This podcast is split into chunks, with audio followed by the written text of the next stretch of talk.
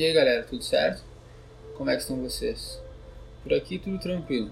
Em primeiro lugar, eu já queria deixar o agradecimento a todos que estão sempre ajudando, incentivando de alguma forma. Meu muito obrigado. Então, hoje a conversa, como vocês já devem ter visto ali no título, é sobre drogas e espiritualidade. Eu quero falar sobre os efeitos no corpo espiritual, conversar um pouco sobre os vícios, sobre as companhias espirituais que isso atrai, mas sem hipocrisia, sem julgamento. Cada um é totalmente responsável pelo que faz. Eu não estou aqui para dizer o que é certo, o que é errado, mas para mostrar como as coisas que fazemos no físico refletem totalmente no espiritual. Seja qual for a droga, isso inclui o álcool também, embora seja liberado, também é uma droga, também nos afeta espiritualmente, independente se é legal ou ilegal. Na verdade, para mim isso nem faz muito sentido, porque pelo menos onde eu cresci, onde eu moro, a gente tem tanto acesso, o acesso é tão fácil, independente da legalidade ou não, que a gente tem à disposição o que for, sabe? Tem até uma frase bíblica que para mim faz todo sentido, que é aquela frase: tudo me é permitido, mas nem tudo me convém. E nos dias de hoje isso faz mais sentido ainda, porque onde for, tipo, tu pode morar no meio do mato, no fim do mundo. Se tu procurar, tu acha. Então eu sempre pensei assim: nada é proibido para mim. O que eu quiser, eu posso conseguir. Mas nem tudo é conveniente para mim. Nem tudo é conveniente para o caminho que eu quero trilhar. Nem tudo convém com a busca que eu tenho. Eu sempre tive uma certeza desde muito novo, para ser sincero, nem sei desde quando, porque eu sempre carreguei isso comigo. Que eu tô aqui para viver o máximo possível e que eu preciso do meu corpo para isso. Então, tudo que eu puder fazer para evitar que esse corpo seja danificado, tudo que eu puder fazer para manter esse corpo funcionando bem, eu vou fazer. Isso sempre foi muito claro para mim. E os excessos, o uso de drogas, vai danificando o nosso corpo físico.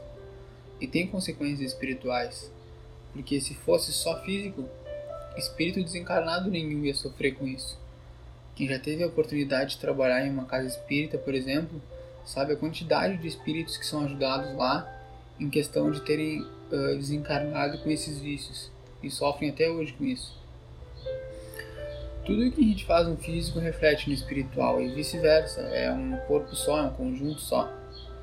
As questões energéticas não te afetam no físico?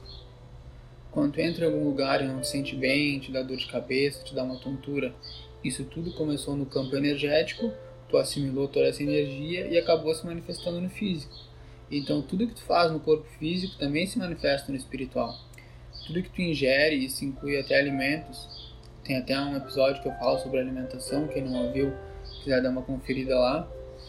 Tudo que tu ingere vibra, tudo é energia e passa para o corpo espiritual atua diretamente no corpo astral, mas para ficar uma linguagem mais fácil, eu vou falar o corpo espiritual. E essa degradação que tu está fazendo no físico também vai ficando no espiritual. Pessoas que desencarnam por overdose ou por doenças relacionadas ao excesso de álcool, sei lá, cirrose, todas essas doenças no rim, fígado, toda essa parte que é afetada pelo álcool, ou alguma doença no pulmão relacionada ao cigarro, tu desencarna o corpo físico fica ali, ele chega no limite dele. Para ele já era, acabou para ele. Mas o espiritual não. Tu carrega todas essas dores, todas essas complicações contigo.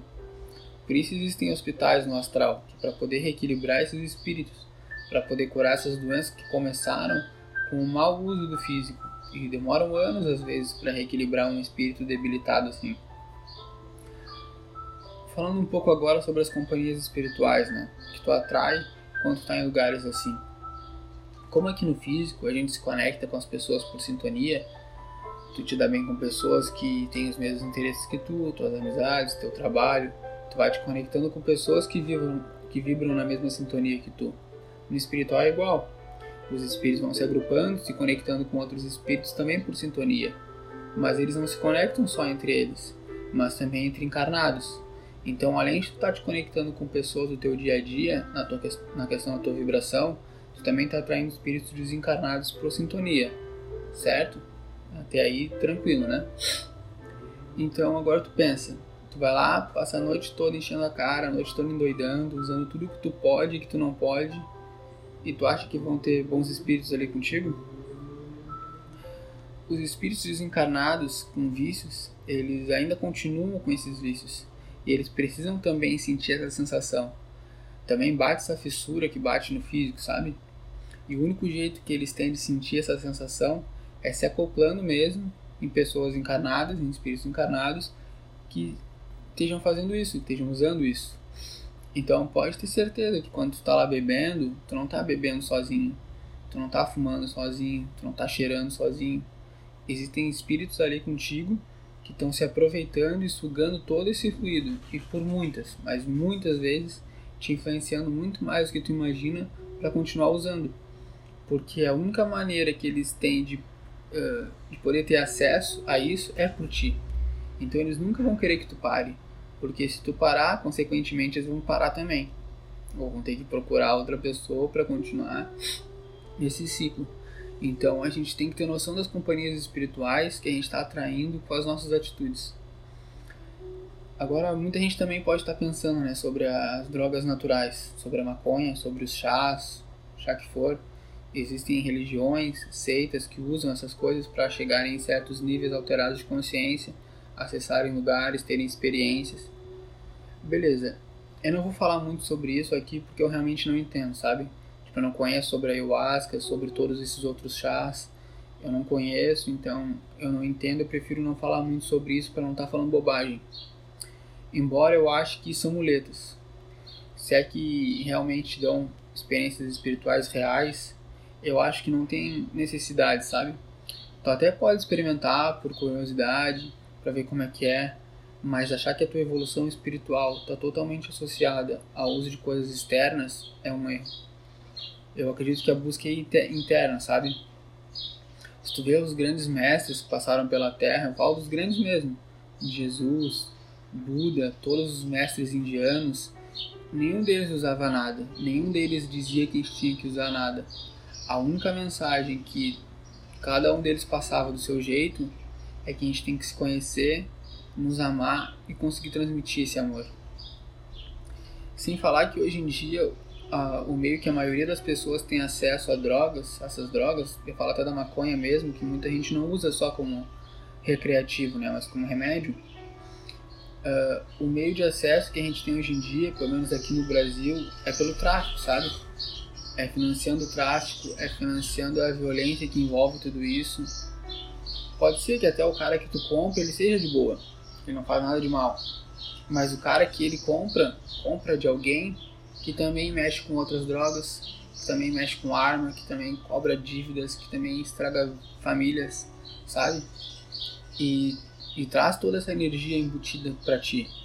Tu querendo ou não, tá fazendo parte de tudo isso pode estar no micro achando que não, que é de boa, mas tu olhar mais amplo, for olhando cada vez mais para frente, tu tá envolvido, tu tá fazendo parte disso.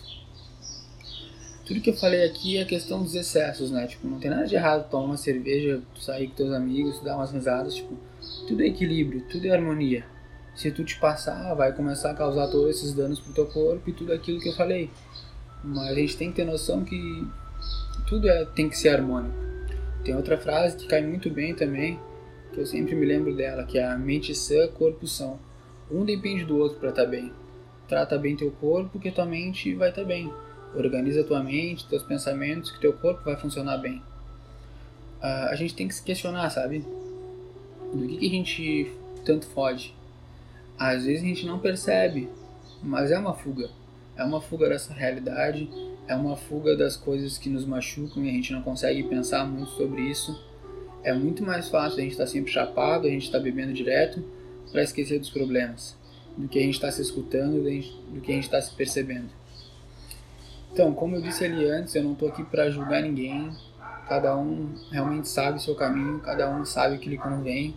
Mas eu achei legal trazer esse assunto aqui, porque muitas vezes a gente não dá a atenção que tem que dar, sabe? Muitas vezes a gente não reflete muito sobre isso. Acho que por hoje era isso mesmo. Meu muito obrigado de coração a todo mundo e até a próxima.